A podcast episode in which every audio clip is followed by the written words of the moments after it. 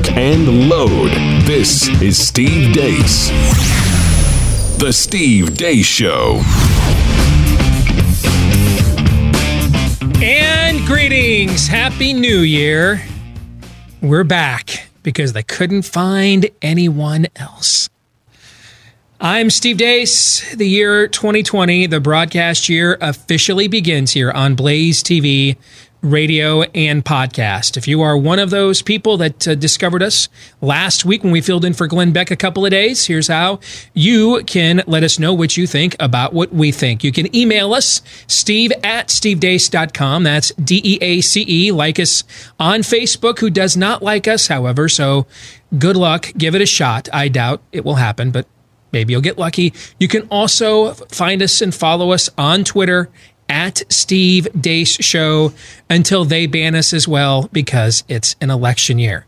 Steve Deace here alongside Todd Erzen and Aaron McIntyre. Gentlemen, I trust your vacations were great, rewarding, Yeah. fulfilling, Yep. All of the above. full of peace and contentment. I got married. Oh, well, that happened. So, peace and contentment weren't your thing then this Christmas. Is that what you're saying? No. Oh, and it begins.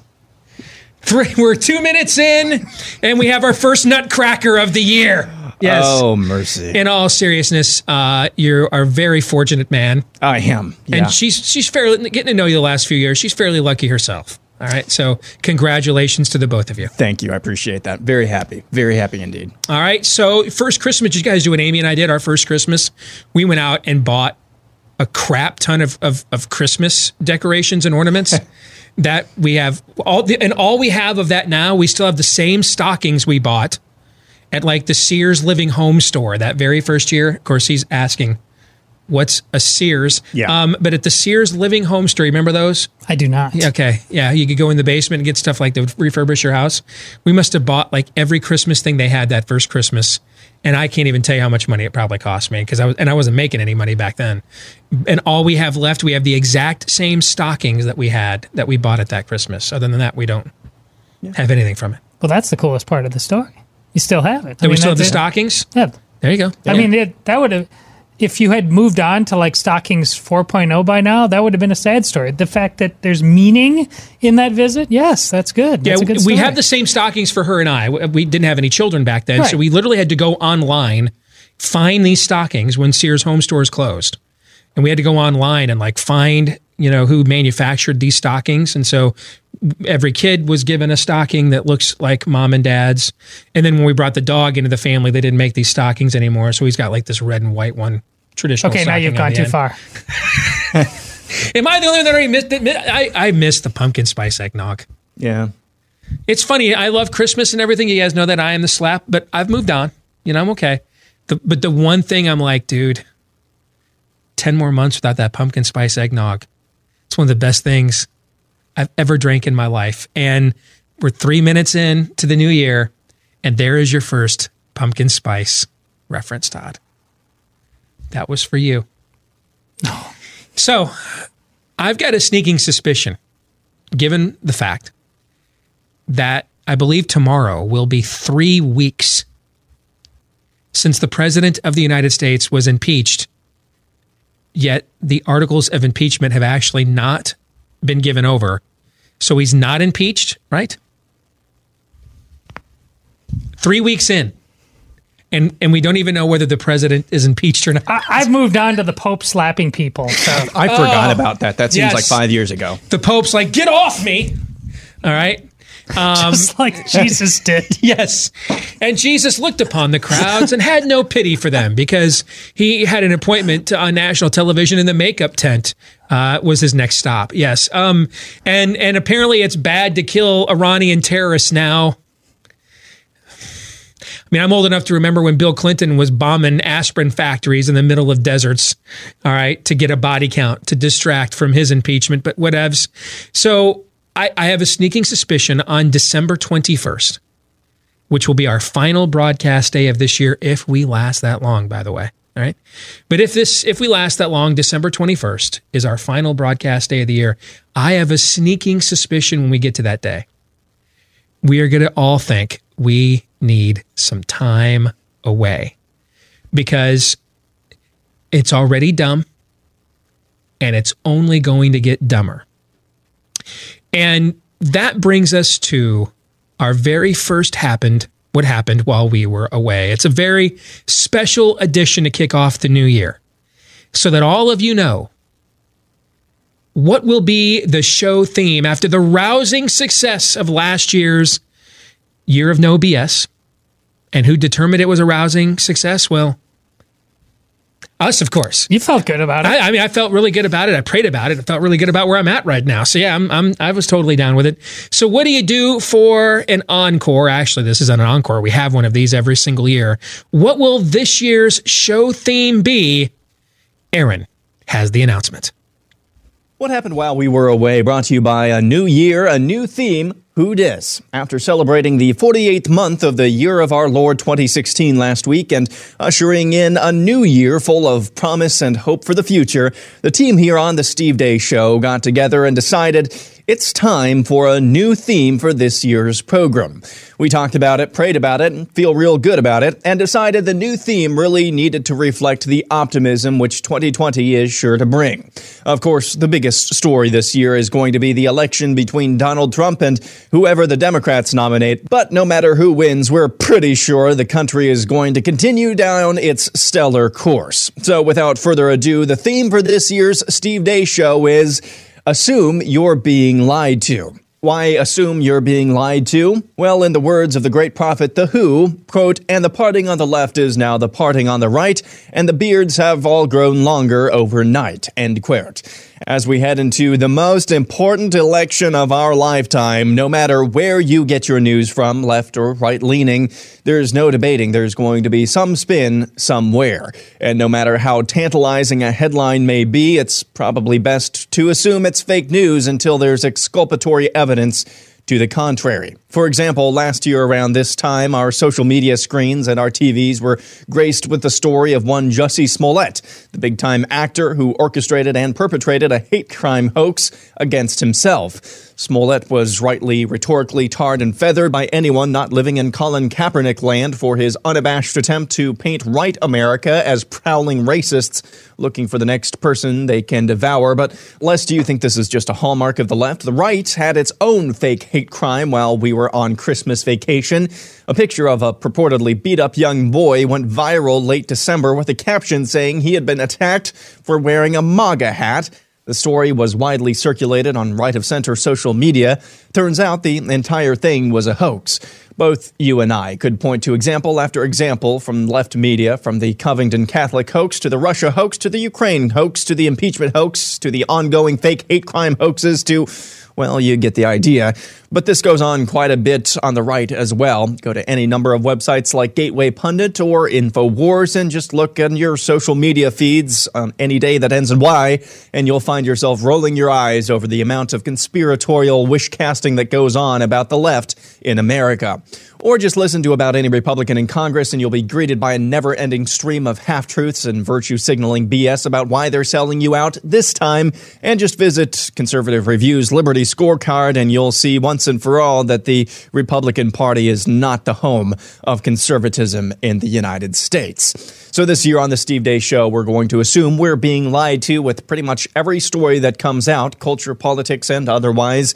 We'll be asking and attempting to answer some uncomfortable questions in the process and hopefully find the truth, even when it seems unattainable, which it probably is, so buckle up. And that's what happened while we were away. For those of you that are not Blaze TV subscribers, you missed the subtlety yet mastery of Aaron putting up Karl Marx's picture along the statement with whomever the Democrats nominate.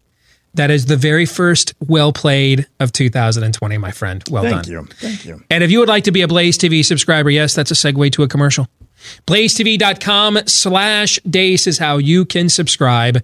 Get a reduced subscription with my name as the reason for the discount. When you go to blazetv.com slash Deace, and you won't just get to watch what we do, but all of the exclusive programming that airs each and every day at blazetv.com slash Deace. So, why did we choose this theme? Because there's there's two dynamics that are at play right now in the culture. On one side, you have a group of people who have exchanged the truth for an assortment of lies, if you get the reference I am making here, and have therefore been given over to their own depraved minds. Last night, you watched a Hollywood actress who's pregnant go on stage and say, if I had not killed my previous kid, I wouldn't be here tonight.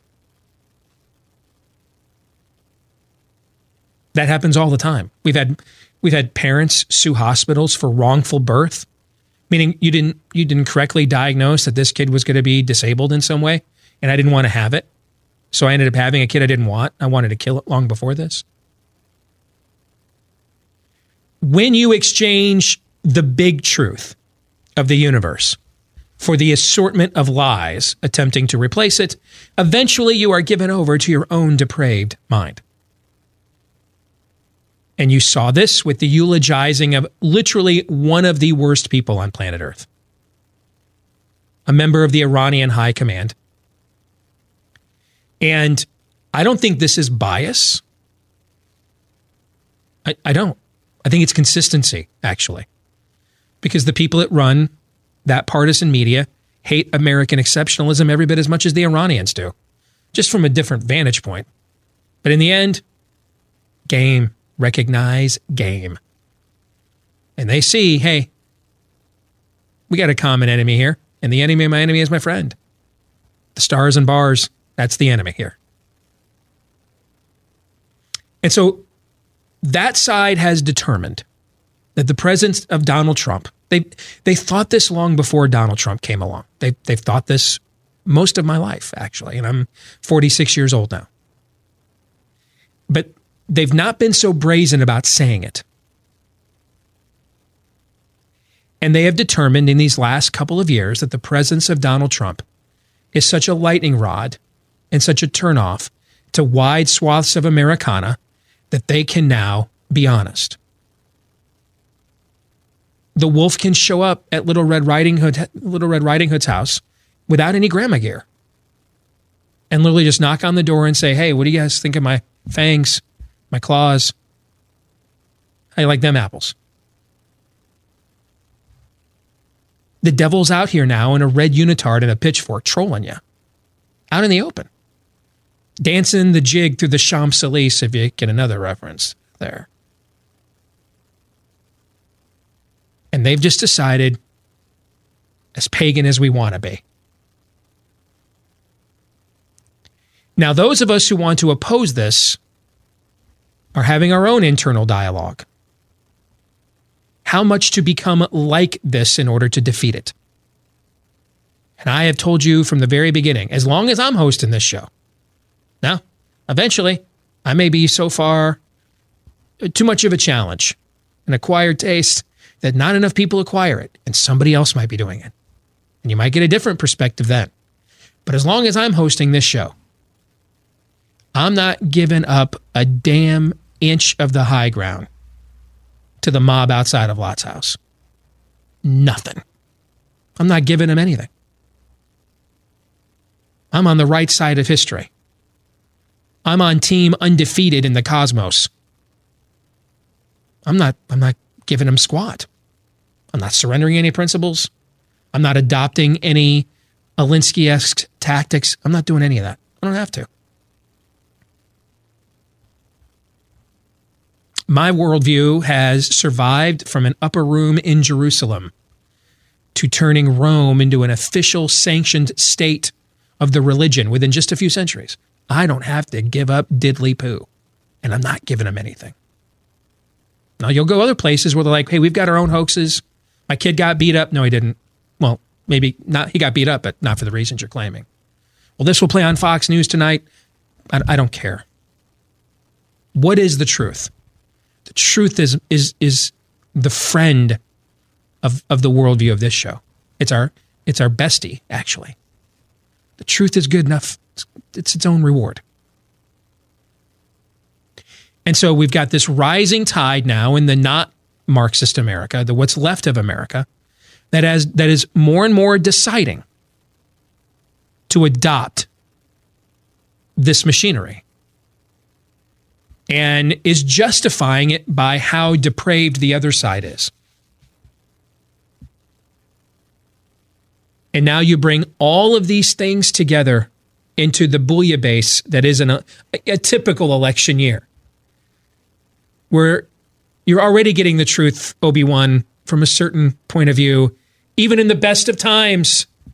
Anyway, it's a subjective sliding scale in any typical election year. But now you add that ingredient to the environment.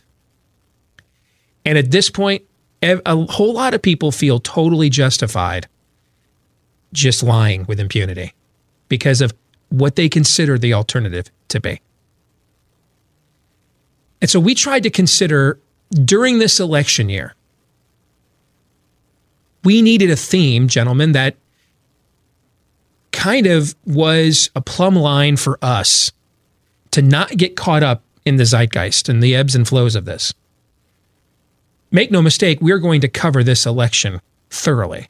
We understand it is barring some kind of natural disaster or international conflict, I think none of us want to see. But barring something like that, we understand that this is right now going to be the number one story of the year. That's why when I do my top 10 predictions for 2020 in the next hour, you're going to see the election is featured prominently in those in those predictions, okay? So we're going to cover this thing thoroughly. I'm going to do my best to put my previous expertise in this line of work to work. Although I have no idea how much of that expertise will be needed anymore, given the environment that we are currently in. But we're going to give it the old college try. But there needed to be some places we felt like people could go, even if it's a dwindling number of people, where they're like, you know what? I really need to know who's out there doing their best to try to just tell me what's really going on. And thankfully, we have an atmosphere and a platform here at The Blaze that encourages that. And we want to take full advantage of that here on this show. Which is why, with every piece of news, we are going to begin the premise of our analysis with the assumption that we are being lied to. Can we verify this independently? Is there more than one objectively stated fact that we can confirm? How much of this is really just your analysis by paralysis? How much of this is actual news? How much of it is fake news? How much of it is really just propaganda? And we thought, after discussing this pretty lengthy, I mean, we talked about this, guys, for like 10 minutes the other day. Yeah. That is lengthy by our show That- prep that's, that's, standards. that's about as much as we'll do all year long. Yeah. Um, after so after a lengthy ten minute discussion, we thought the best way for us to keep our heads together while keeping their heads ringing was to just assume everything that comes into our orbit is not true. Just start from there and assume we're being lied to from the get go and err on the side of caution, Todd. Well, this is going to be a mind scrambler. There's no question about that, but it's a necessary one. If, if, all this is a cynicism, uh, we'd be wasting our time and yours. But this is this is a path towards legitimate hope, towards hearing the truth from people who perhaps we didn't view as legitimate sources in the past, um, because Like Ricky Gervais. uh, that's my point. I was going to bring up because th- there is a legitimate market for the truth. We're trying to open up that market again. If you can see Ricky Gervais, who's no friend to Christians, but if you can open yourself up to the possibility that he's trading in that market and the truth in the very same 24 to 48 hour news cycle as a guy who, in many mm-hmm. respects, has been the guy on your side, Tucker Carlson, opening up a, a new discussion about what's conservative, what's populism. But he came out very much against uh, the, uh, or asking questions, I should say, about the bombing in Iraq uh, that went against some of my gut reactions. But does he Is it all in? Is it all out? Can we have these grown up discussions? This is a pathway towards hope, to actually trading in the truth. And it's going to be really, really weird, but that's the test. If it feels weird, go with it a little bit because the level of comfort you'd cloaked yourself in for far too long has not done you or this word conservatism a lick of good. Yes, and I, I think it's really important right now from the outset. I, I think something that if you're listening to this and you could say, uh, this sounds a lot like those who peddle conspiracies, that everything is a lie, the you know, the, the government is, is doing the chemtrails that make the freaking frogs gay because everything is a lie. Everything, you know, we're, we're not wearing tinfoil hats here. This is not this is not an effort to fit stories or fit different uh, snippets into a narrative that we're trying to compile. This Venn diagram, not Venn diagram, but maybe a Frankenstein monster of, of some sort of narrative, conspiratorial narrative that we're trying to fact. This is a statement about the worldview, the, the, the prevailing worldview of what we see out in, in the culture mm-hmm. and in politics every single day. And that's why you started out with exchanging the truth, the cosmic truth, the the the, the truth um, uh, of uh, of natural law, even for an assortment of lies. That's very much a theological statement. So we're not make no mistake. This is not uh, you know we're, we're not going to be looking behind our shoulders every single day and looking for the next conspiracy. Everything is a lie. No, it's just a statement of people are very comfortable. It's like it's like the baby uh, you bring up this example all the time a baby who poops its diapers and eventually it cries for a little bit and it's uncomfortable for a little bit, but then you know what? This is the way it is now. People are really comfortable just lying, and quite frankly, being lied to. And that's what this statement is. It's not about a conspiracies, and it's not trying to to, to fit things into our own uh, type of narrative, our own little uh, our own little world here. It is about trying to discern the truth when there is everybody, everybody, everywhere seems to be comfortable lying and being lied to. Give it, just one example, because the news. I, I'm not a conspiracy theorist. I've pushed back on this the whole time I've been here the problem is the, the people giving us information are the conspiracy theorists. That's, that's the problem. For example, um, a lot of you believe, or were told, uh, that there was, was no connection between Iran and the 9 11 hijackers. And Mike Pence just made that all up to cover for Trump and lied. Right? That Right. How many how many how many news sources had that information over the, just over this past weekend? Right. And not small news sources either. No, major ones.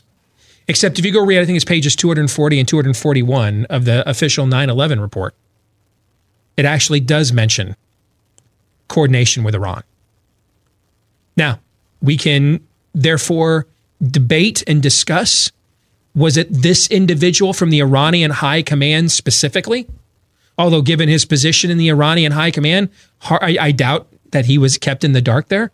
But see, that's what real information gathering does. Is it actually sees, can I verify that the claim I'm about to make in this in this lower third? The screaming headline. Does it pass any semblance of a smell test whatsoever? I do that first. I then try to get to the distinctions. I try to fill in the gaps of information. I'm just going to run away. And, and, you know, we're not the biggest Mike Pence fans on this show because of what he did to us on religious liberty in Indiana.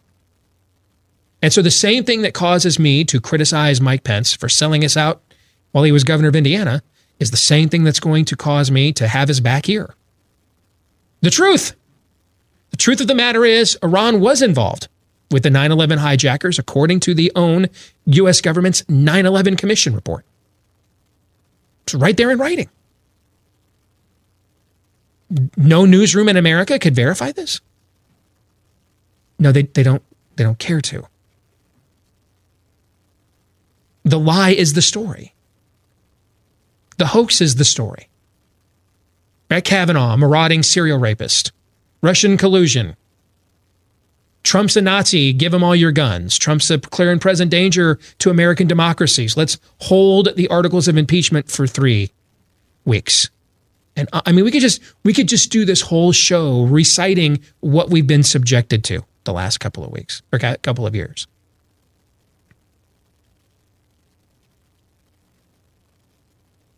And and if you think that Donald Trump doesn't mind being dishonest to get his way, then I I mean you're uh, you're probably taking your theological lessons from Paula White. So put all those things together now. And and we just think the healthiest thing to do is just to pause and reflect on anything before we analyze it.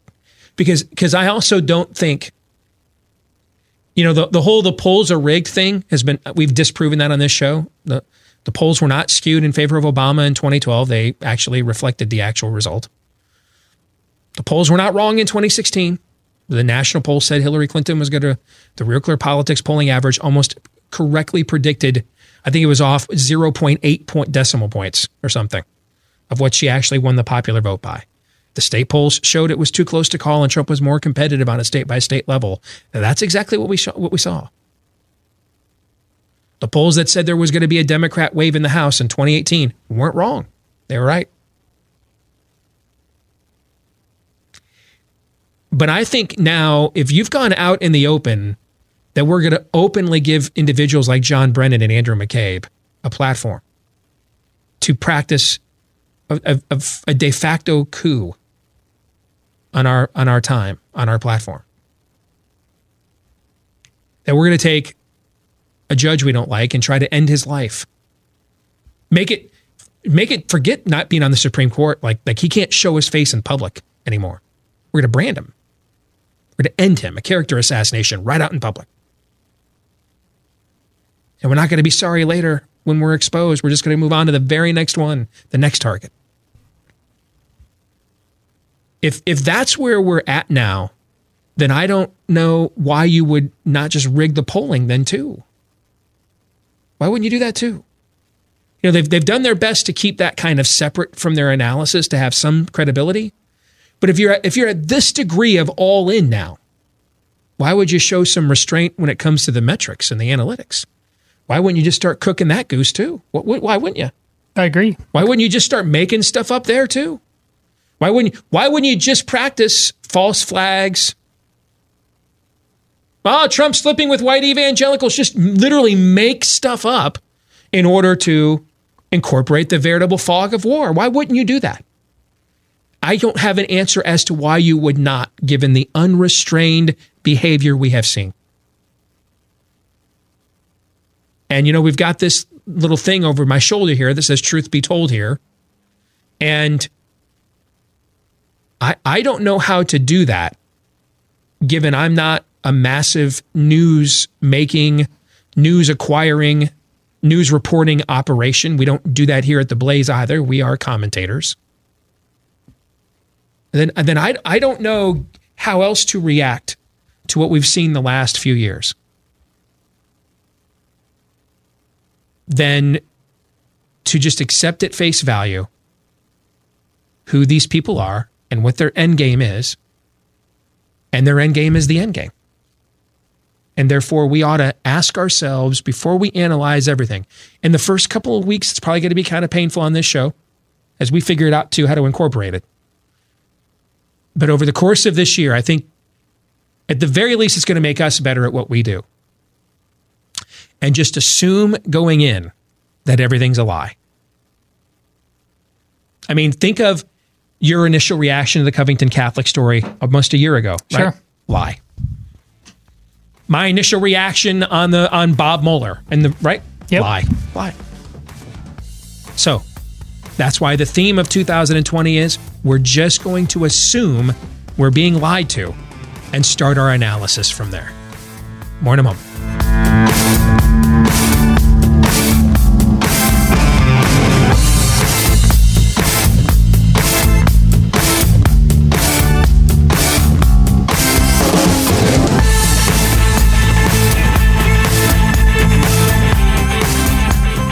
And for the first time in 2020, let us welcome our good friend from the family leader here in Des Moines, Bob Vander Plaats. Happy New Year to you, my friend. How are Happy you? Happy New Year to you guys. Glad to have you back. I feel really good about being here.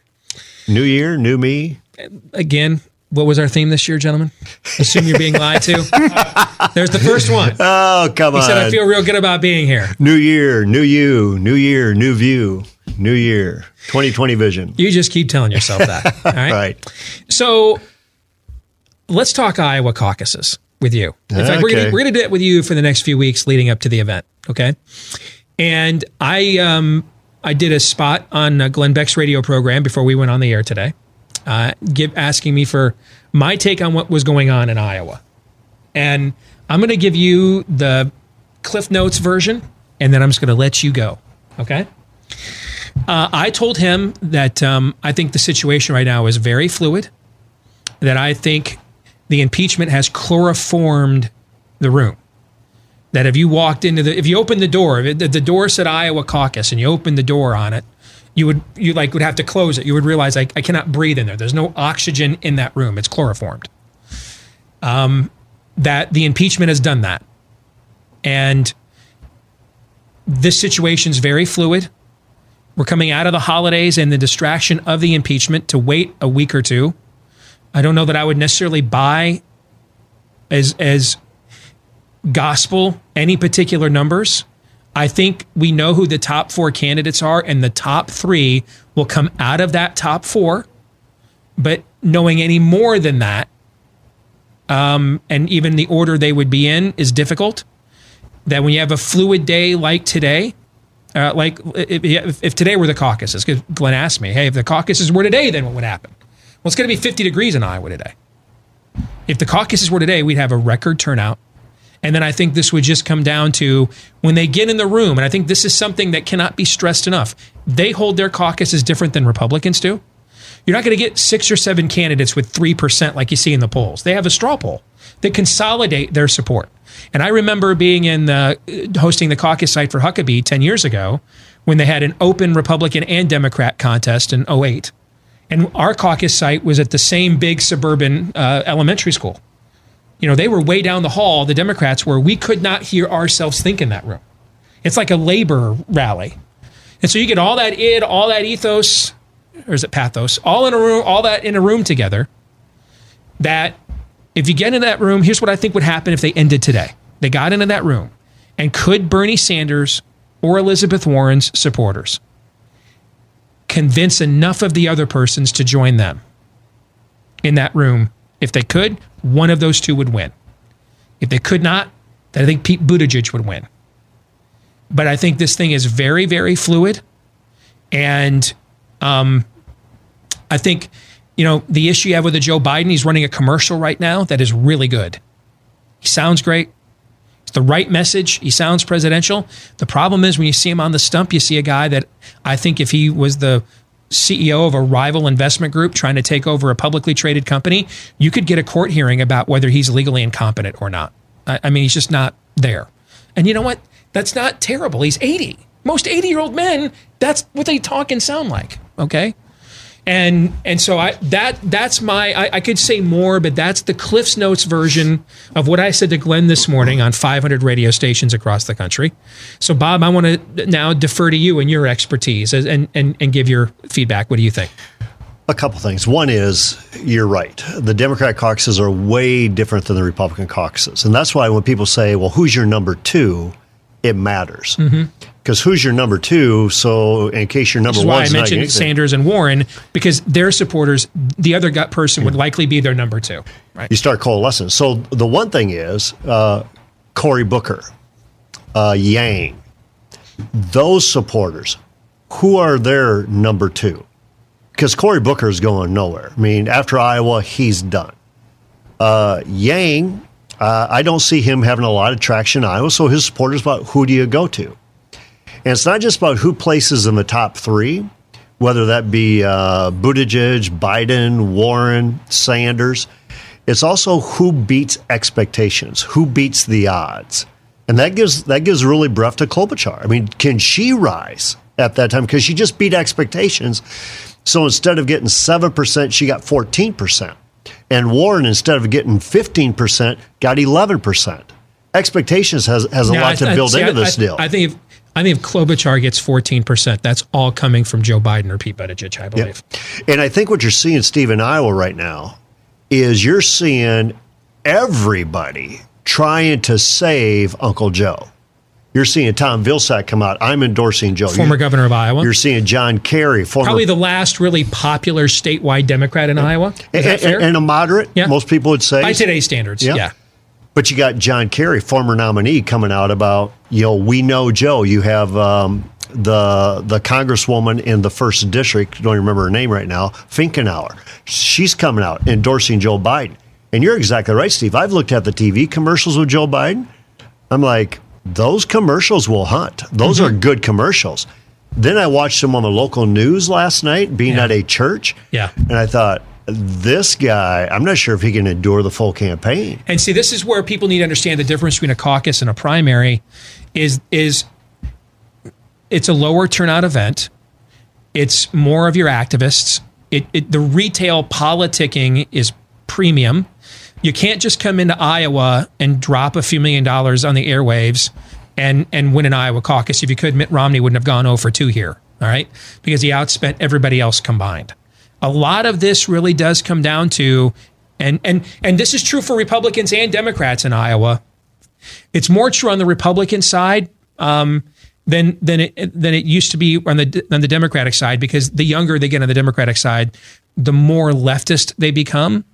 But it still is an, a, a trait. Iowans want to be able to look you in the eye. They want to be able. They take their first in the nation status very seriously, and they want to be able to say, "Hey, I knew this candidate. I talked to him. I sat down with him before I made the decision to vote for him."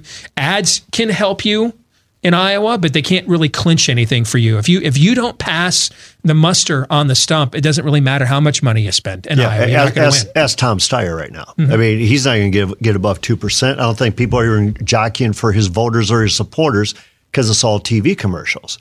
I think the key is going to be where do Elizabeth Warren voters go? Because I think Warren has been seeing her numbers decline, decline, decline. I saw her out door knocking. Looked like she was the only person out door knocking the other day. Your only door knocking is you know your campaign's desperation status right now. Otherwise, at this point, you're having big crowds in the Iowa caucus, and you're telling all your all those supporters get out and door knock. So if her supporters say we're going behind Bernie Sanders, uh, you can see Bernie Sanders get, you know get the uptick on that deal. Um, I just don't know. I, I think Joe comes in third. I think it's really between Buttigieg and Sanders at this point, and then see where Klobuchar ends up. So I, I wanted to also explain to Glenn's audience that in the Democratic side, you have lanes or brackets or factions.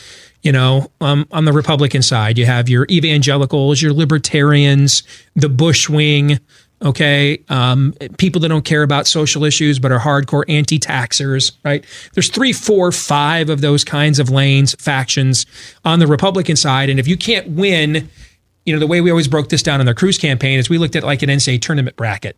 That it doesn't matter what you whether you think you can win the whole thing. If you don't win that first sub regional, you don't get to the next one, right? And so a lot of candidates come in and they're not sure who their sub regional is, and they try to play in too many at once, like Scott Walker, and that doesn't work either. You've got to win one of these sub regionals, right? You've got to be the candidate of the anti-taxers of the Grover Norquist crowd. You've got to be the candidate of the Bush of the Bush people. You've got to be the candidate of evangelicals, the can the libertarian candidate, right? If you're not if you're not one of those four, you're not going to be in there with a chance to win this at the end. Same thing exists on the Democratic side. All right. So the way that looks is you have your labor people, but the problem is they're splintered. There's the private labor people who probably, if we put up a lot of legislation across Iowa on social issues that you and I agree on, they'd probably vote. A lot of them would vote Yep, with us on would. those. Okay, but they're also dwindling in numbers. There's not as many of those. The, the International Brotherhood of Electrical Workers, like there used to be anymore. Most of your labor people now are your AFSCMEs, your teacher unions.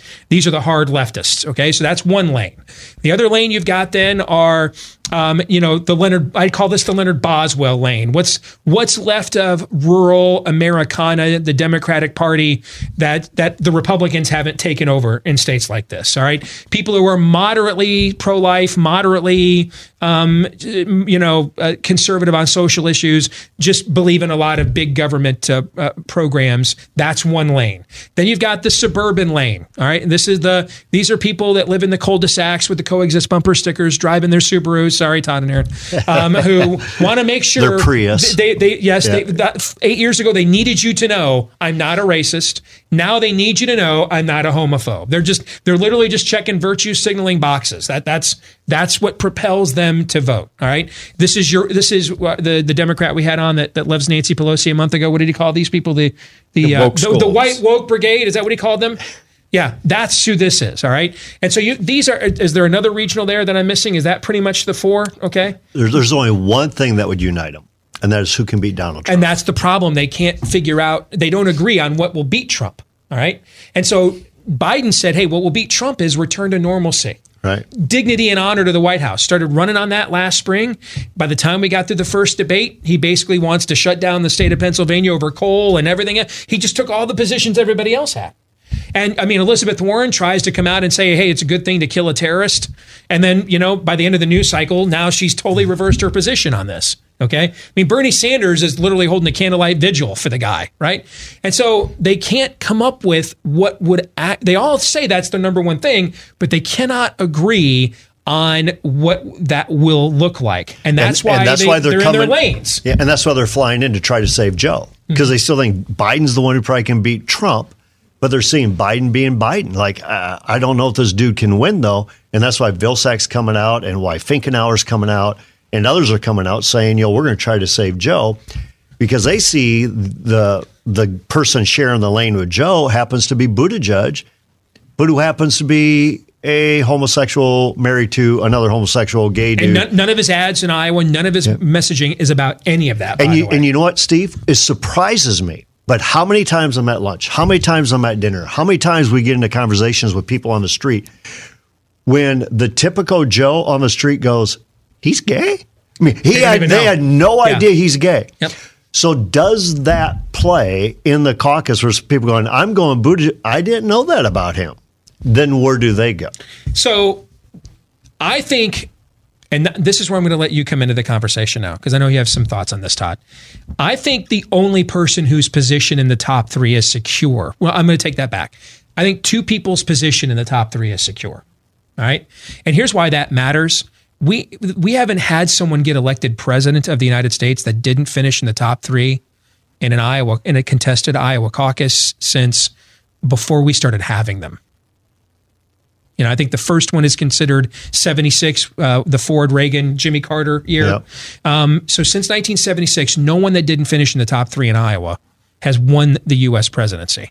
Since 1988, no one that didn't win the Iowa caucus and the Democratic side, that when it was contested, 92 doesn't count because Harkin was running, nobody Yep. contested it. So since 1988, when Dick Gephardt won here and Michael Dukakis finished second, that's the last time the winner of the Iowa caucus did not win the Democratic nomination for president. All right. So So it matters. it does matter. When people tell you that it doesn't matter, they're wrong. They're, they're just in states where they're jealous. Um, only once as someone that didn't finish in the top three ever and won the Republican nomination, that was John McCain, who finished tied for fourth and out of third place by like eight tenths of a decimal point or something. All right. Statistical anomaly. It does matter. There's two candidates. I believe their place in the top three is guaranteed because they've won their lane. Bernie Sanders is going to finish in the top three. I He's the. Ron Paul of their party. His insurgents are showing up no matter if the weather's 50 like it is today or 50 below on February the 3rd. It's why his numbers have gone up since he had a heart attack. His campaign was drifting off into space. The, after he had a heart attack, his, his supporters were like, dude, we may not have this guy much longer. We got to, the window's closing. We got to act now. Okay. The other person is Buttigieg. Yep. And the reason why is he won the suburban lane. He won that lane. All right.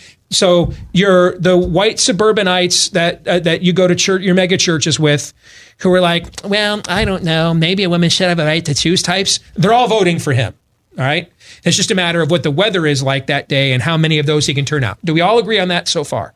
Oh yeah. Okay. I would agree. I've been Those are talking the about top this two. for months. Okay. Yeah. Yep. All right. So those two have a position in the top three. Now, that being said, I think the rest is fluid. Todd, your thoughts?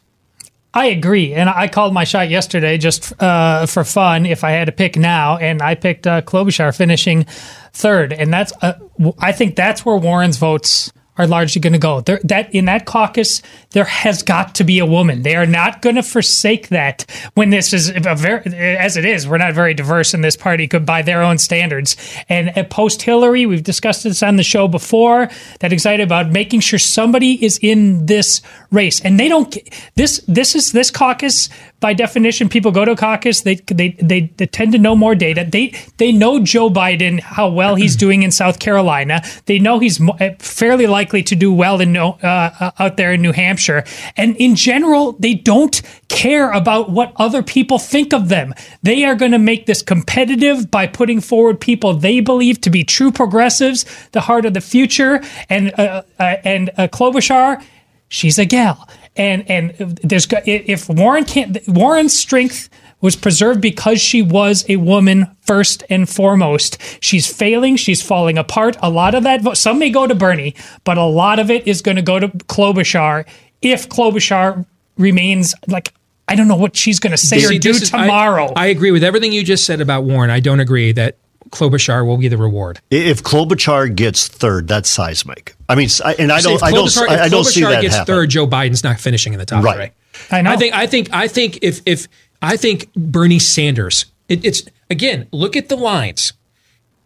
Just as when Bernie Sanders was dis, was was was declining early uh, in the middle of last year, who was rising? Elizabeth Warren. Yeah. As who now that Elizabeth Warren's declining, who is rising? Bernie Sanders. Bernie Sanders. That's where a good portion of his voters are going to go on caucus night, or her voters. If she, if you guys are all right that she's that she's toast here, that's where a good portion of her voters are going to go. but Bernie's not really rising. He's just everybody else is flailing or falling. his polling He's- has improved tremendously over the last four months. Go look at his numbers prior to his heart attack. He was polling in the single digits in Iowa, for example. He was not winning New Hampshire. His polling has improved. His numbers have improved dramatically. Dramatically. So let me ask you this: Bloomberg. Bloomberg believes he's the guy to step in and say, "Biden, you're done. Let me take this lane."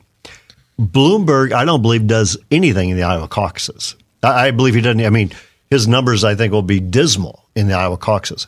He just put down an unprecedented ad buy nationwide.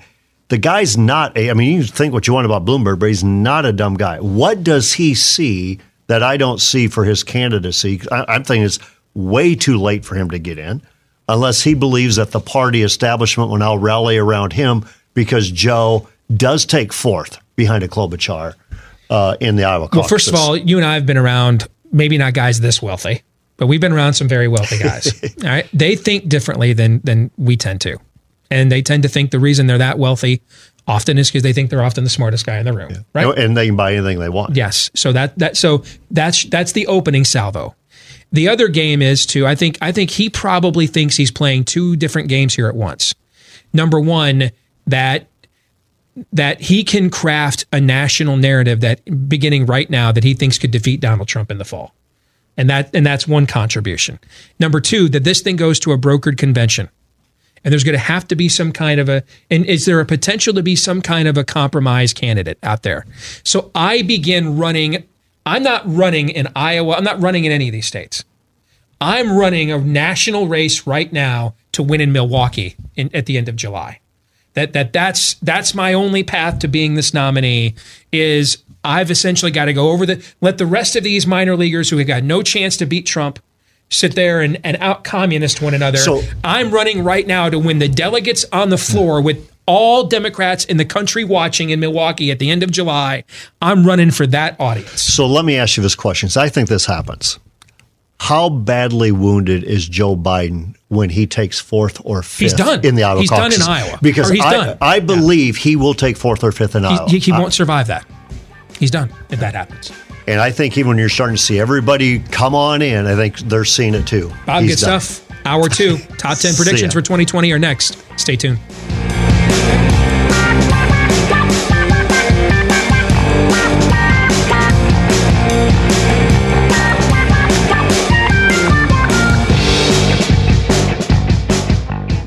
And we are back with our number two, live and on demand, but not much in demand around here on Blaze TV, radio, and podcast.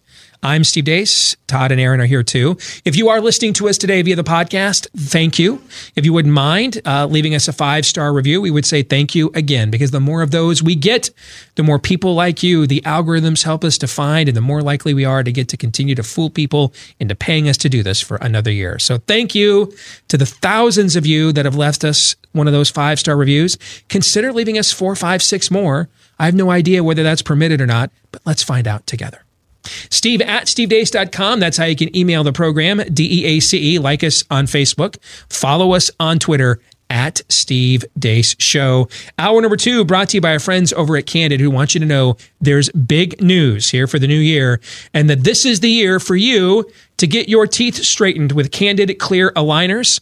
If you're looking to do that, if you're unhappy with your smile, self conscious about where you stand and how you look in photos, recommending here that you check out Candid. They deliver clear aligners directly to you that straighten your teeth for 65% less than what braces cost. And unlike braces, Candid clear aligners are comfortable, removable, and totally invisible. So you can transform your smile without anyone ever noticing a thing. Plus, you never have to set foot in a doctor's office or a waiting room. Your treatment pres- is prescribed remotely by a licensed orthodontist, and Candid delivers everything you need right to your door from there. And unlike other camp- companies, Candid only works with orthodontists, not just general dentist practitioners here, all right, with specialists with 20 years of experience on average.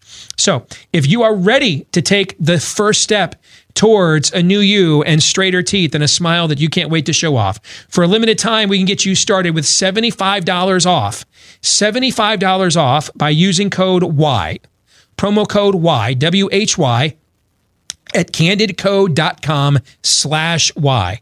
Candidco, C A N D I D C O dot com slash Y. And that will get you $75 off to get started right now at candidco.com slash Y.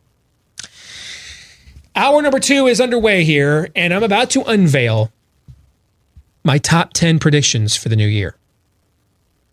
And I was telling Todd before the show today, Aaron, there's a reason that you didn't get these until last night. Oh, really? Okay. And I'm just so you guys know how I'm wired. I am typically the kind of person when I've got a day off or time off, and I've got stuff around to do around the house or errands to run, things to catch up on, maybe some straggling things at work that during the daily grind of a typical schedule I can't get to. And so this is the time to get caught up. I'm the kind of person that all the responsible stuff needs to be done first before I can relax and have fun. That's just the way my mind works.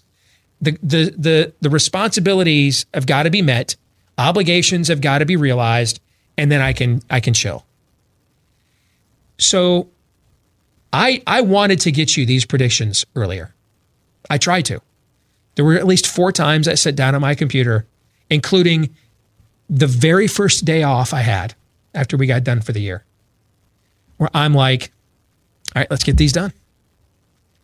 And every time I sat down to write these out, I I couldn't get there. You are being broken on so many fronts these days. I couldn't do it. to quote Cuba Gooding Jr., and I dig that about you. And this is one of my favorite columns to write every year. I love predictive modeling. It's part of what I I, do for a living. This It's fun to do for me, you know. Um, some of you think genealogy's fun in your spare time and stuff, or working in the garage. Predictive modeling is fun for me. All right. And I tried. And I, you know, at first I thought it's just writer's block, man. I'm maybe I've, I just got to relax. And then I realized, you know what it is. I can't tune into this frequency. I, I, I, I have to. I'm not yet. I'm. I have to be willing to see the environment for what it is, not what I think it is. And I got to let it change the way I'm. I'm thinking because I, I have discussed things and gone places these last couple of years I, I never would anticipated we would go and discuss things I, I never thought we would discuss. Plus, in your and you're good at it, in your sports prognosticating world, which you're you've got to be like what 55% sure. Yep. Here, and, and po- politically speaking, to be responsible, you should have been something close to 50. Now it's like, if you feel like this is a 10% shot, you got to consider that Yeah. in this market. I- and that's I- hard to do for you. I agree. I mean, I go back. We were just having the conversation with Bob Vander Plaats, carrying it during the break, continuing to talk about what's going on in the Iowa caucuses, and we were talking about Amy Klobuchar and what path she may try to chart here to be a dark horse these last few weeks. And I mentioned, I said, well, you know, maybe unless she thinks she has a shot at Warren's base, then maybe she'll decide to start talking like, oh, who's the gal from California? I, I thought she had a real chance to win this thing six months ago. And I I couldn't remember Kamala Harris's name. You had to tell me what it was. That is just a snapshot of what I'm dealing with right now. So how do I do this? Because the way my mind works also is the fact Christianity is not a religion predicated on a series of propositions or creeds, but on the objective historical fact of whether Christ walked out of that tomb on the third day or not. Did he do that? If he did not do that, no need to read any further and go ahead and figure things out from there. If he did do that, though, you need to read everything from this point forward and take it very seriously, right? yeah. But you know what I love about that though? Is before we get to the creeds and the ologies, I need data convincing. I need I need an established fact before I get to your particular spin on what these facts mean. And and I've operated in this business and very successfully, frankly, for a kid born to a 15 year old mom from Iowa, utilizing that Right. thought process throughout my career. And now I have to be willing, though, to accept that things can occur I would have never thought had any chance whatsoever to happen. I mean, there, there. Remember Michael Avenatti? Remember him? Exactly. So for about six months, he was omnipresent in America, just because he represented Stormy Daniels and would and would say whatever the media wanted to say to attack Trump that day, right? And then it comes out that the guy's a you know a, a, a sleaze bucket, basically. We spent a segment on the show vetting him as a possible Democratic Yes. presidential candidate. He had come to Iowa to give a massive speech at a Democratic Party event. In fact, I think it was their well, they don't call it the Jefferson Jackson dinner now because they're too racist. Okay, so whatever they were calling it wasn't he like the keynote or one of them, right? That's why we did that. yeah. And now his client, Stormy Daniels, is suing him now. Well, he is in federal court as we speak. A lot of you have forgotten about him. And the only reason he's on my radar is he's in federal court right now because they're charging him with attempting to extort Nike. And irony of ironies, he has he has put a filing in, in in federal court saying, I can present evidence that Nike was involved in paying players under the table, unreported income, while they were amateurs at the same or greater rate than Adidas and all the schools you just took to federal court last year. I can present this evidence. And the US government is filing a counter brief saying, yeah, we don't care. Michael Avenatti, of all people, now suddenly wants to present and provide facts. When they, they, they got him on cable news every night without having any. And now suddenly the government's like, yeah, we don't want him. Ricky Gervais is Ezekiel right now. It's true. Right? It's true. That's the Michael Scott from The Office gif. It's true. It's true. I mean, we're gonna we're gonna discuss him in our overtime, our first overtime of the year after the show today for our Blaze TV subscribers. It's to be a reaction to Ricky Gervais. I want to have his children right now. All right. This these times are nuts. And my brain is just not wired to go to certain places. It's just not. But that doesn't mean I, I, I, I have an excuse to not, though, react affirmatively to the environment that I am in to some degree. You're clutching the dude code hard right now. It's like you're like you, you know you have to. You, Yes. You cannot walk away from this. Is there enough? If I put enough disclaimers on these, I believe so. this is a long winded way of saying it, it took me 18 days to finally sit down and, and think I could possibly do this. And have, because here's the thing too with me if I don't have any chance of being right, I'm not interested. Because I'm a guy. If I don't, you know, all men, we all operate on a fight and flight or a fight or flight mechanism, right? We will fight, fight, fight, fight, fight until we think there's a chance to win. And then what will we do the minute we realize I can't win? What will we do? Move on to a fight we think we can win. We don't just sit there and lose. That's not how dudes operate, right? And so I, finally, it was just really the the acknowledgement. If if we had a couple more days of vacation, I'd have not gotten these written last night. It was only the realization that I've got to do this right now. I got to, I've got to stand and deliver now. It's the day I'm on deadline. These are tomorrow. That I was finally able to get myself to sit down and do this for a couple of hours yesterday. Thus, you're in compliance with the dude code, even if you go 0 for 10, because this could be. You realize your 0 for 10 may be glorious, and it, and if you go 3 for 10, it may be like absolutely, utterly, you know, through the veil kind of stuff. If it's the right 3 for 10, so So I I know that when we when we show you these, several of them you're probably going to be like, that's really not that nuts. But you need to know, this was nuts for me.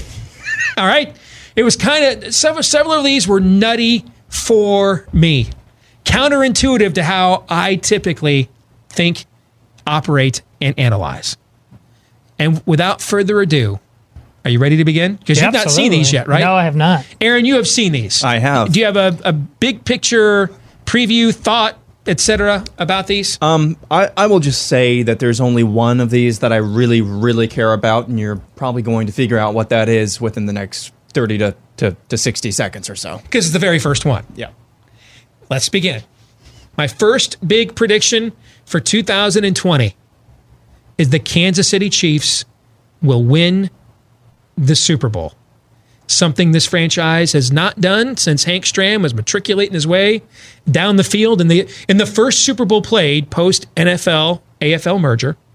Right, Super Bowl three with Joe Namath and the Jets is considered to be the game that that forced the merger to happen. Super Bowl four was the first one after the merger.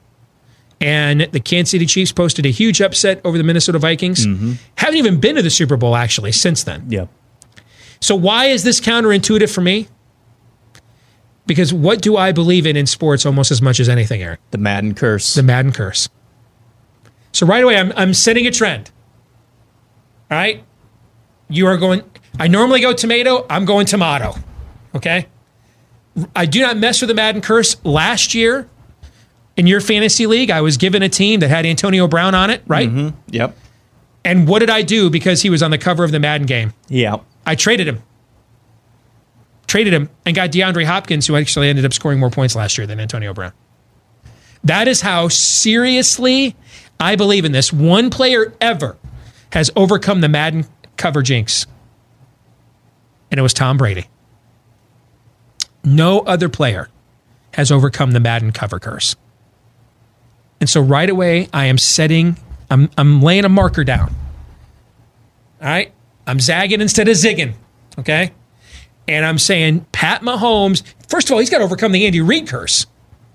Because Andy Reid is like Bill Belichick from Ja- from from from March in the beginning of the offseason to the end of the regular season around New Year's every year. He's like Bill Belichick's equal. And then like when we get to January, he becomes Marty Mornhinweg. This this happened is it, it- the one year they did make the Super Bowl with the Eagles, but he has been renowned for playoff failures. So I am going against two an, of my own analytics here. Don't trust Andy Reid in the playoffs. Don't go against the Madden cover jinx. The Kansas City Chiefs win the Super Bowl, Todd. I love this pick. For, uh, I, I, Aaron, like three weeks ago, and I we were just talking, and I said the the way the Chiefs are just kind of uh, flying under the radar, the Patriot thing cast aside, everybody obsessed with the Ravens. I think it looks good for them, and more importantly, I I totally agree. This is not uh, you. You're not just boilerplating for effect there. I like how this was like your test case, your test run to see if you Yep. could pull the band-aid off. It's no small. I'm very, I'm very, I'm proud of you in the same way I'm proud of Chris Pandolfo for giving up on Star Star Wars recently. Yeah. well the, done. The Steve Deace way of typically doing this is to a if there's an overwhelming favorite, just understand that the data says they're the overwhelming favorite, and they should be. Or B, look for the value play, like say the New Orleans Saints, who I didn't start writing these until after they lost their game yesterday. But that would be the typical way of me looking for a team with a proven quarterback right? Against other teams like the 49ers that and, and Vikings and that haven't had a lot of success recently in the playoffs. And right, that's because that's typically the kind of play that I would make. That's how I made the Washington Nationals 22 to 1 pick to win the World Series ticket that paid off for me. The team under the radar with the pitching staff that I can get good numbers on. Nope. Nah, I'm just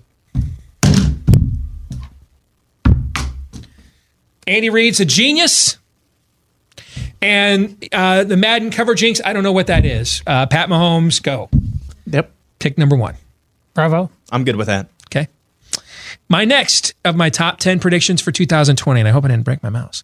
Um, Soul will be the number one grossing movie at the domestic box office.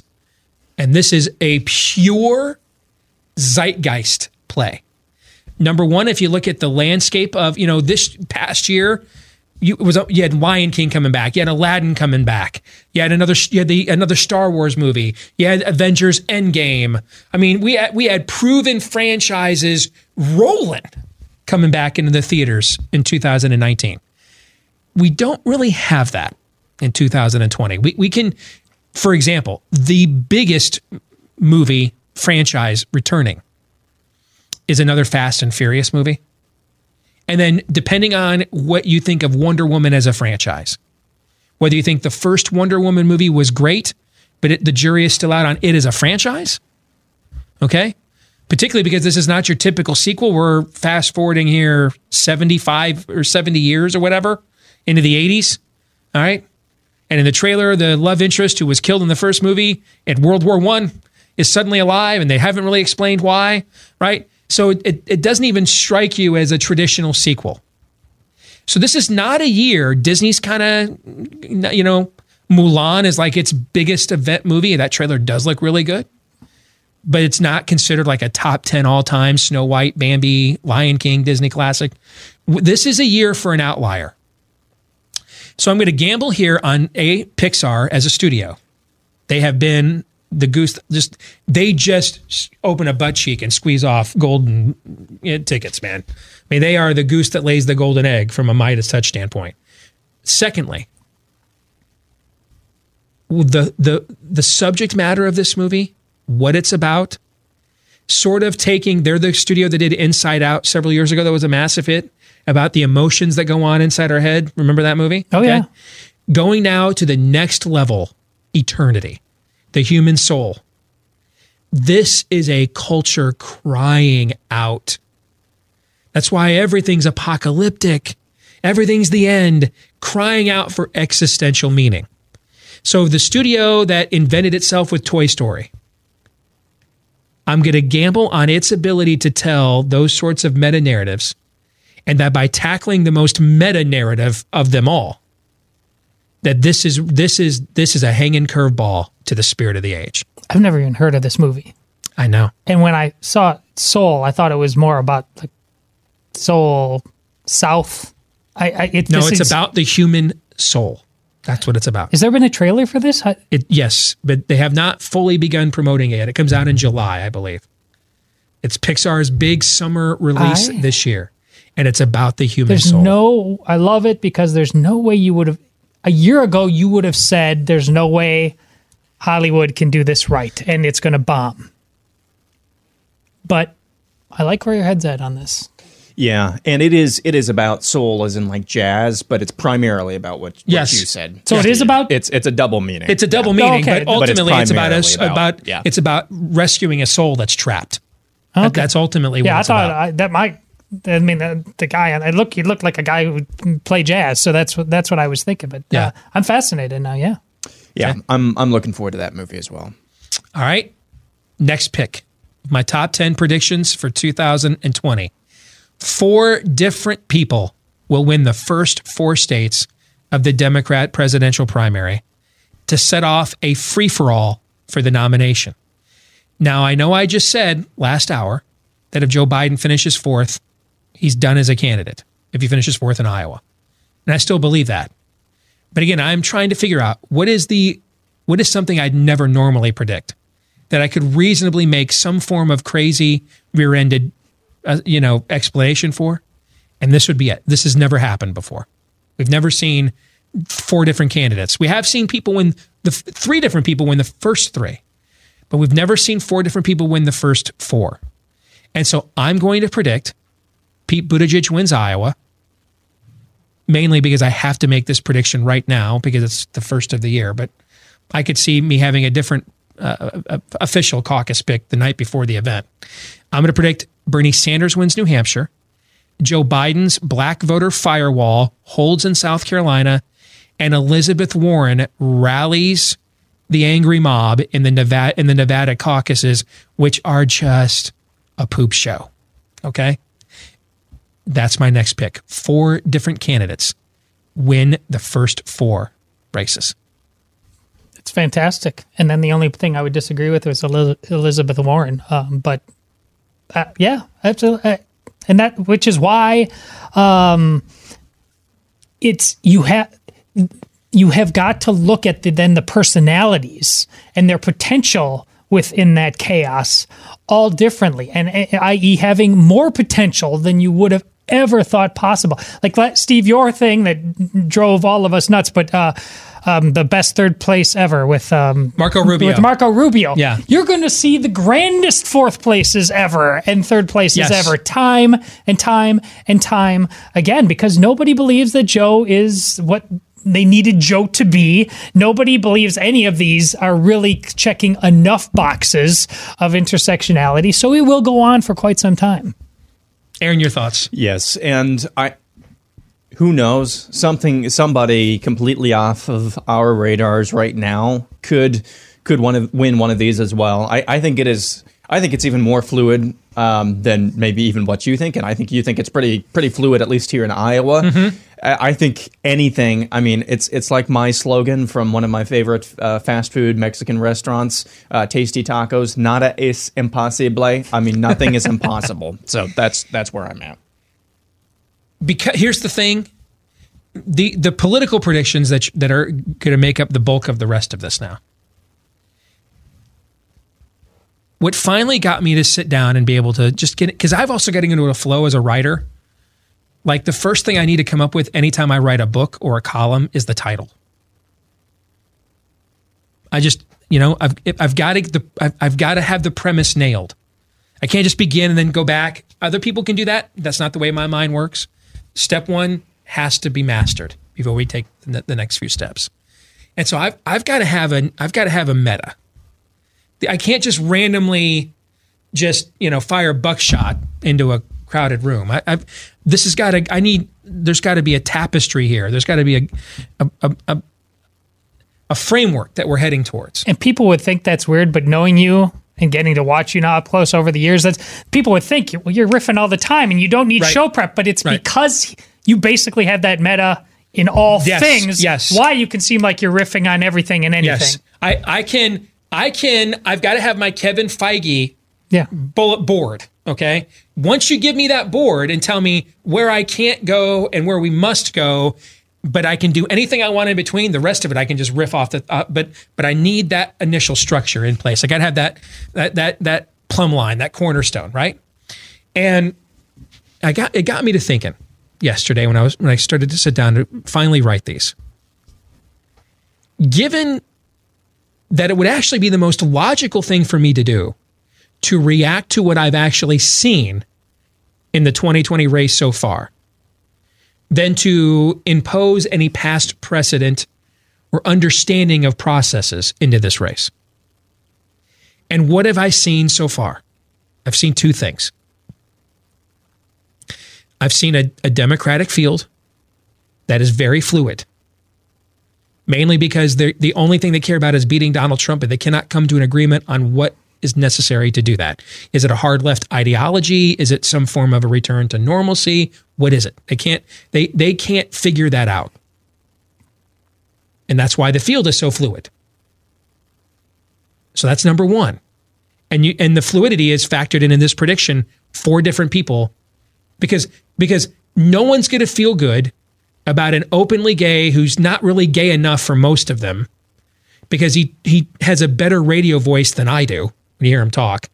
Okay, he sounds like your typical alpha male. Not like he's not. not he, he, Pete Buttigieg does not come across as the charge of the light and the loafers brigade. He comes across and sounds like a guy you you watched the ball game with at the sports bar yesterday. All right, and couldn't believe the Saints got robbed again. Right, that, that's what he looks and sounds like most of the time. Well, that that's good enough for a lot of normal people, but we're not dealing with normal people. I mean, it, the fact he's not shaving his head and and dyeing it in a rainbow, man, means he might as well be Dave Rubin to them. Okay, so him winning here is not going to make anybody feel good because he's not gay enough on one hand, and on the other hand, he's still gay, so they know he can't win. And so that's going to that if you think this thing is fluid now, Pete Buttigieg wins Iowa. It's almost like we literally just put all of the of, of the of the of the bingo balls in the you know back we just put bingo things back in the bag and we're just just reshuffle the deck. We're starting all over again. That that's what it's going to be. A mayor of a podunk town who only wins because he's gay but he's not gay enough to satisfy the the the the the rainbow jihad we actually need to mobilize. He's too normal. That's not going to please anybody it's going to be like the lesbian kiss scene at the end of The Rise of Skywalker. No one is pleased. Everyone's equally offended, no matter what position they take on that particular scene. All right, that's the that lesbian kiss scene at the end of The Rise of Skywalker is the Pete Buttigieg campaign for Democrats nationally. Too gay and not gay enough at the exact same time. So no one's happy. You didn't check the box and you still made my kids cry at the same time. That's Pete Buttigieg, right? Yeah. Okay. So this thing, the raffle's going to start. It's going to be like if he wins Iowa, it's going to be like these last eight months never occurred. And everything's going to start all over again in New Hampshire because the machine's going to panic. And we're going to control alt delete, I believe. You with me on this so far? That's going to be great. I agree. It'll be masterful to watch. So that's the first thing we've seen. And, and because how many of these reboots have we seen in this process already? Bernie Sanders was in single digits, has a heart attack. Now he's surging. Joe Biden had the highest general election poll numbers we'd ever seen, or, or national poll numbers we've ever seen from a, in an open primary in March. Now we're talking about him finishing fourth in Iowa, maybe. Elizabeth Warren seemed like the, the fait accompli. She had one brush with honesty and has been um, in a stage of decomposition ever since. All right, Kamala Harris knifes, I mean, neck to neck, knifes Joe Biden on national TV. And then just decides the, that to, that the cue she should get from that is to become another race baiting goofball. I, I okay, so then the, the most logical prediction then is to predict more illogic, right? Yes. Okay, more in a moment.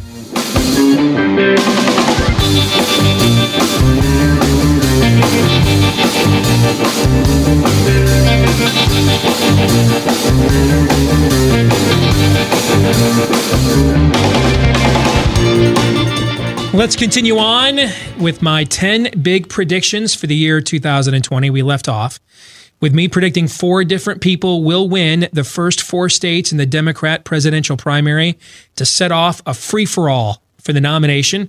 And that leads right into my next prediction. For the first time since Ted Kennedy took Jimmy Carter all the way to a second vote on the convention floor in 1980, there will be a truly brokered convention for a presidential nomination. First time since 1980. Your thoughts, Todd? Meaning no one has the requisite number of delegates needed to clinch the nomination before the convention. Here on this day, I think that's a, that's actually a safe pick, uh, but but a proper one. I, no, I reserve the right to change my mind, as do you, a week from now. But a- absolutely, uh, there's no reason to believe right now that any one of these guys is going to grab the zeitgeist. Aaron, I think this is this is like a parlay in in any form of betting. You'd got to have that first one come through, and then you need ne- the next one, and then you'll see the rest of Steve's predictions as well.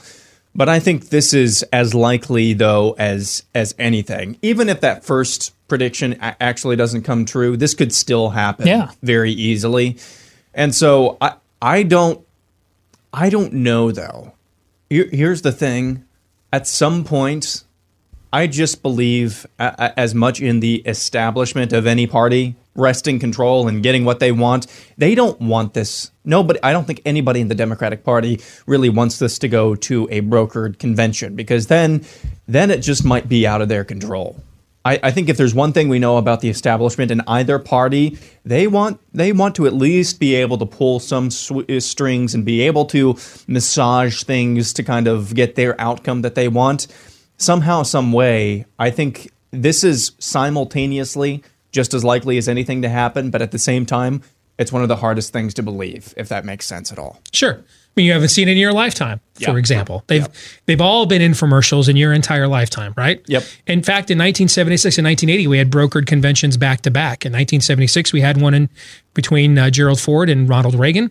Well, that went all the way to the convention floor, and then you had one in 1980, and and that was kind of the end of the brokered convention era because they were pretty much all brokered conventions you know, for the first century or so. A lot of these nominations and stuff were decided on the floor at that moment.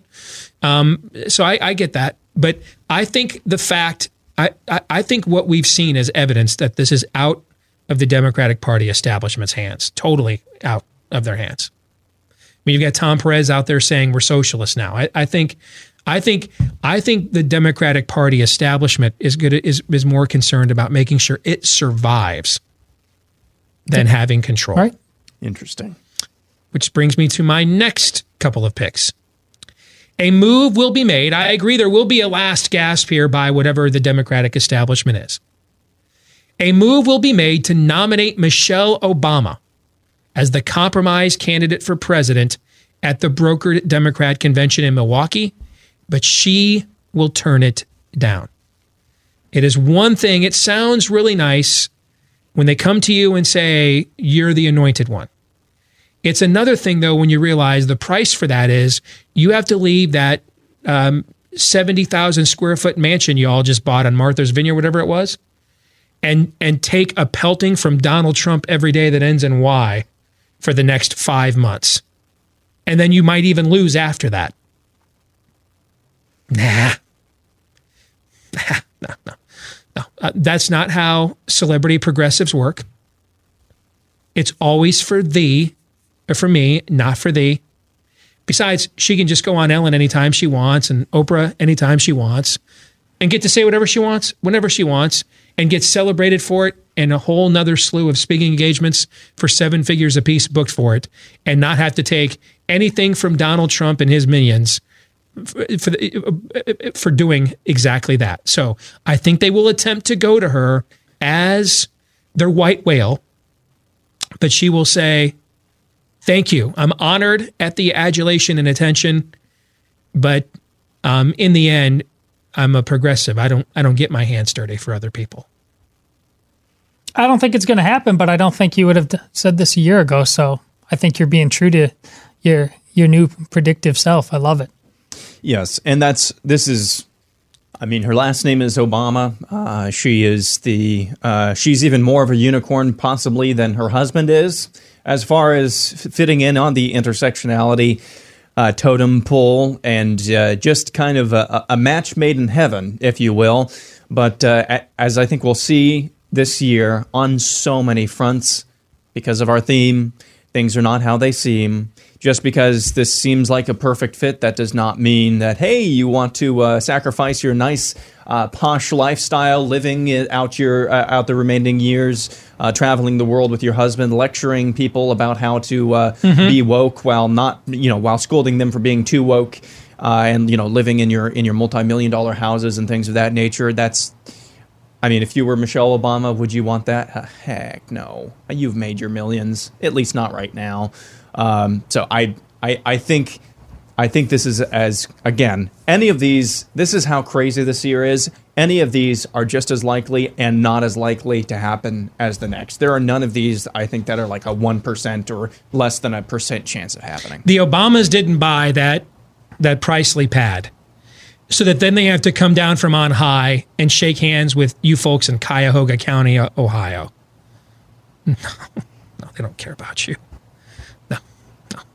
So before we get to these next couple of picks, I said that I what got me going yesterday was to just acknowledge the two trends I've seen more than any other. We already talked about one, right? The fluidity of this race, right? Sure. Here's the other thing we saw. No normalcy permitted no self awareness, no self reflection. Um, it's all id or nothing. And it got me to thinking since since that's what I saw all throughout 2019, where Joe Biden now wants to shut down the state of Pennsylvania and we all go to jail for being Christians like everybody else. Or the one candidate who's pretty much just as left as every as the rest of them are, Tulsi Gabbard, puts her finger in the air and says, um, have you guys considered we can't beat Trump if everybody whose votes we need thinks we hate them? And, you know, now she's a queen without a country, right? Why would I think that now, if that's what the lead up was, why would I think that now? Am, am, I going where you want me to go? Uh, are you liking this, Aaron? All the fist bumps. Okay. Yeah.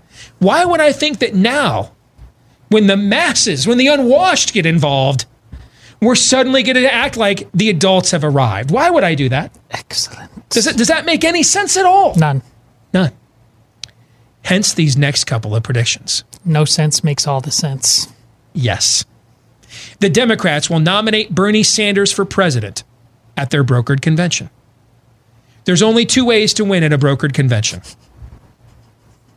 Todd's over here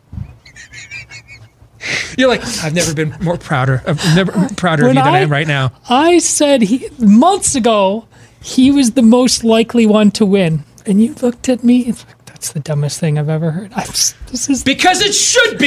yes, it should be the dumbest thing I've ever heard. It should be. But alas, it's not. There's two ways to win at a brokered convention, folks. One is you're everybody's second cuddly choice. Do you see a second cuddly choice here? And I don't see one, particularly if we have the fluidity in the early states that I'm predicting. They're going to be knifing each other on the regular, bro. On the regular. On the regular. And then this is Wisconsin, man. The state where the mobocracy was born to get rid of Scott Walker. So we're going to go to Wis- we're going to go and and have our convention with the mobocracy as the jury. And now we're going to camp. We're, now we're going to go to Camp Cuddly Pines. I don't think so. No, no. Again, it's what they should do. It's what they should do. But I am simply going to make predictions based on what they are actually doing. All right. So here's the other way you win at a convention. The Triumph of the Will, if you know what I'm saying. There's another little historical reference for you. My boot to your throat. Who's better at that than Bernie Sanders?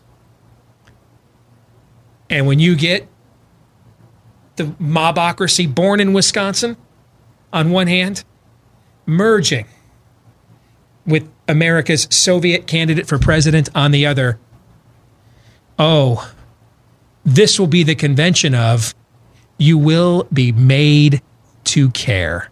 Yes, you will. Yes, you will. All be made to care. And Bernie Sanders will become their nominee at their brokered convention, Todd. I'm swooning, man. I'm swooning. This is, I, I, I there's, he is inevitable. The, and to some degree, he, in terms of uh, you, he should not be in the ballpark, but he was always going to be in the ballpark. It's like everybody, nobody really believed the Antichrist until he had that fake death, right? Mm. And, and had faked his coming back from the dead, right? When Carpathia pulled that off, the guy was dead as a candidate until you thought he might die with a heart attack. And now he's the rocket man. Yeah. And whereas Ron Paul, you know, yeah, he, we got a lot further than you ever thought we would, and that was a nice run and got some ideas out there. Last uh, year, that's not how they thought about Bernie Sanders. That's, no, they, they, they, uh, these are the Visigoths. Yeah. They're here. They're not here to move the conversation along. They're here to put a boot to your throat.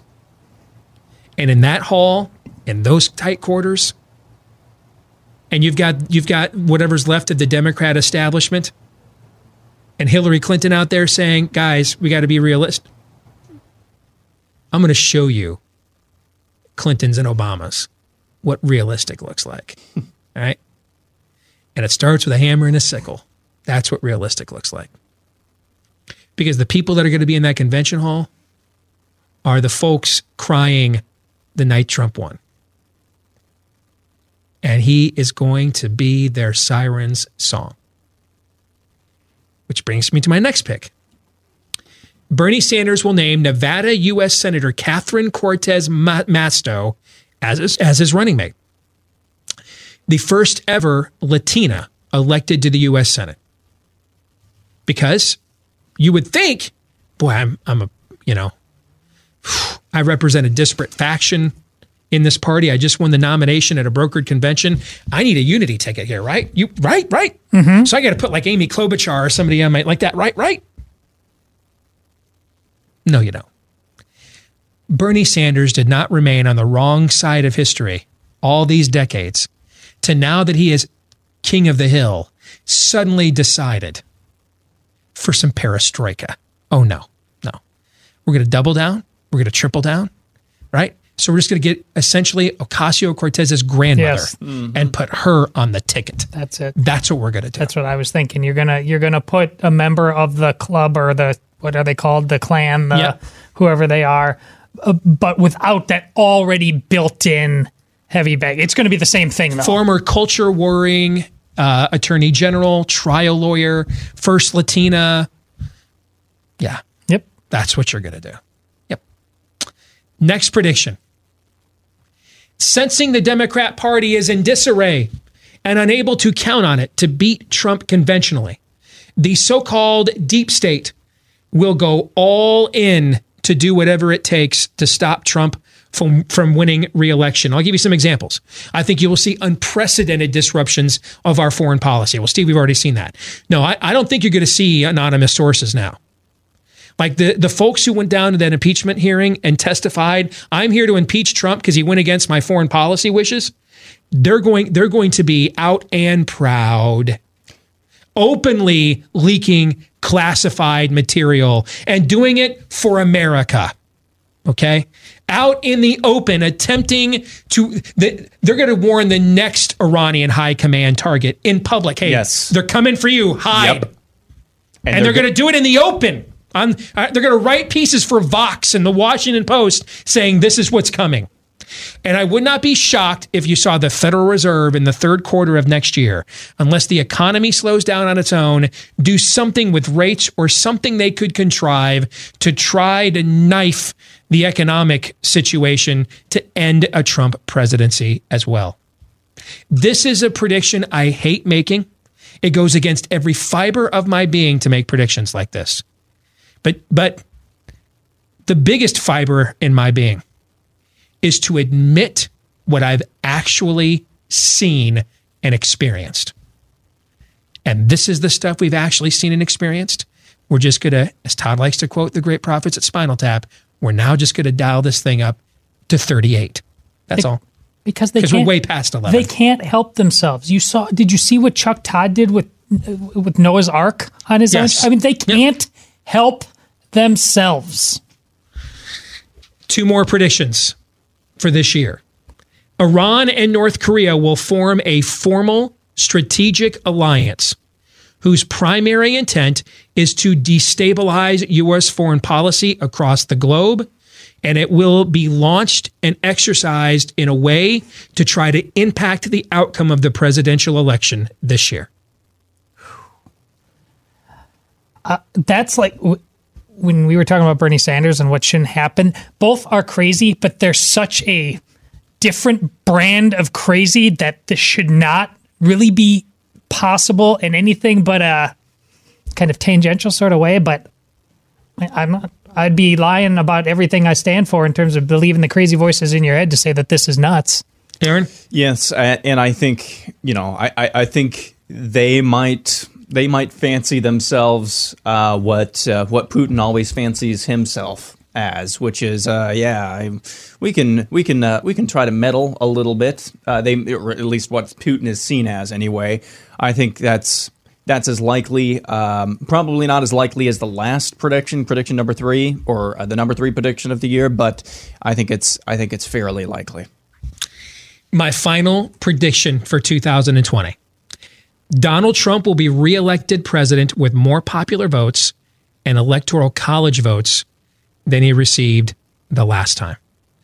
Now, historically, presidents have been, been reelected in America right about 70% of the time. Only twice has a president been reelected with fewer popular and electoral college votes uh, since we went to the two party system. That's only happened twice in American history. Both times were during world wars. Pardon me, World War One and World War Two. So obviously the turnout's an outlier there. All right. So I think you're going to see, in response to everything I just pointed out, you're going to see, unless the economy tanks, I think you're going to see states like Minnesota and Colorado flip red later this year in response to Bernie Sanders being the nominee because he's going to force everything that they really want and believe out into the open. And they want it out in the open. Remember, Elizabeth Warren doomed herself as a candidate by being open and honest about Medicare for all. They want a large existential conversation. They, they don't want to sell you the undercoating anymore. They want you to buy the entire jalopy now. And I think you're going to see several states that otherwise would not typically vote Republican when forced um, to confront that it's the hammer and sickle or nothing, and that you will be made to care, is what the Democratic Party platform is in 2020. I think you'll see several other states flip and go red that Republicans traditionally do not win. We saw um, an omen for this with Michigan and Wisconsin and Pennsylvania in the last election, and I think you'll see a new tier of these kinds of states in this next one. This became true as soon as you said Bernie Sanders. Absolutely. What if we were what if we were sitting here next year and Donald Trump is the first person since I don't know who to flip Minnesota to red? They're the only state in the union that voted against that voted against Ronald Reagan Yes, yeah, and his landslide. yeah. This is a good place to come full circle to where we started about believe everything you hear isn't true. Because if you Assume you're being lied you to. assume you're being lied to. If you don't, you won't be able to see the lay of the land for what it actually is. Well, it's been a fun first day back. We're going to stick around and do some overtime now for our Blaze TV subscribers, blazetv.com slash deace. If you'd like to subscribe right now at a discounted rate. For the rest of you, we will see you tomorrow. Until then, John 317.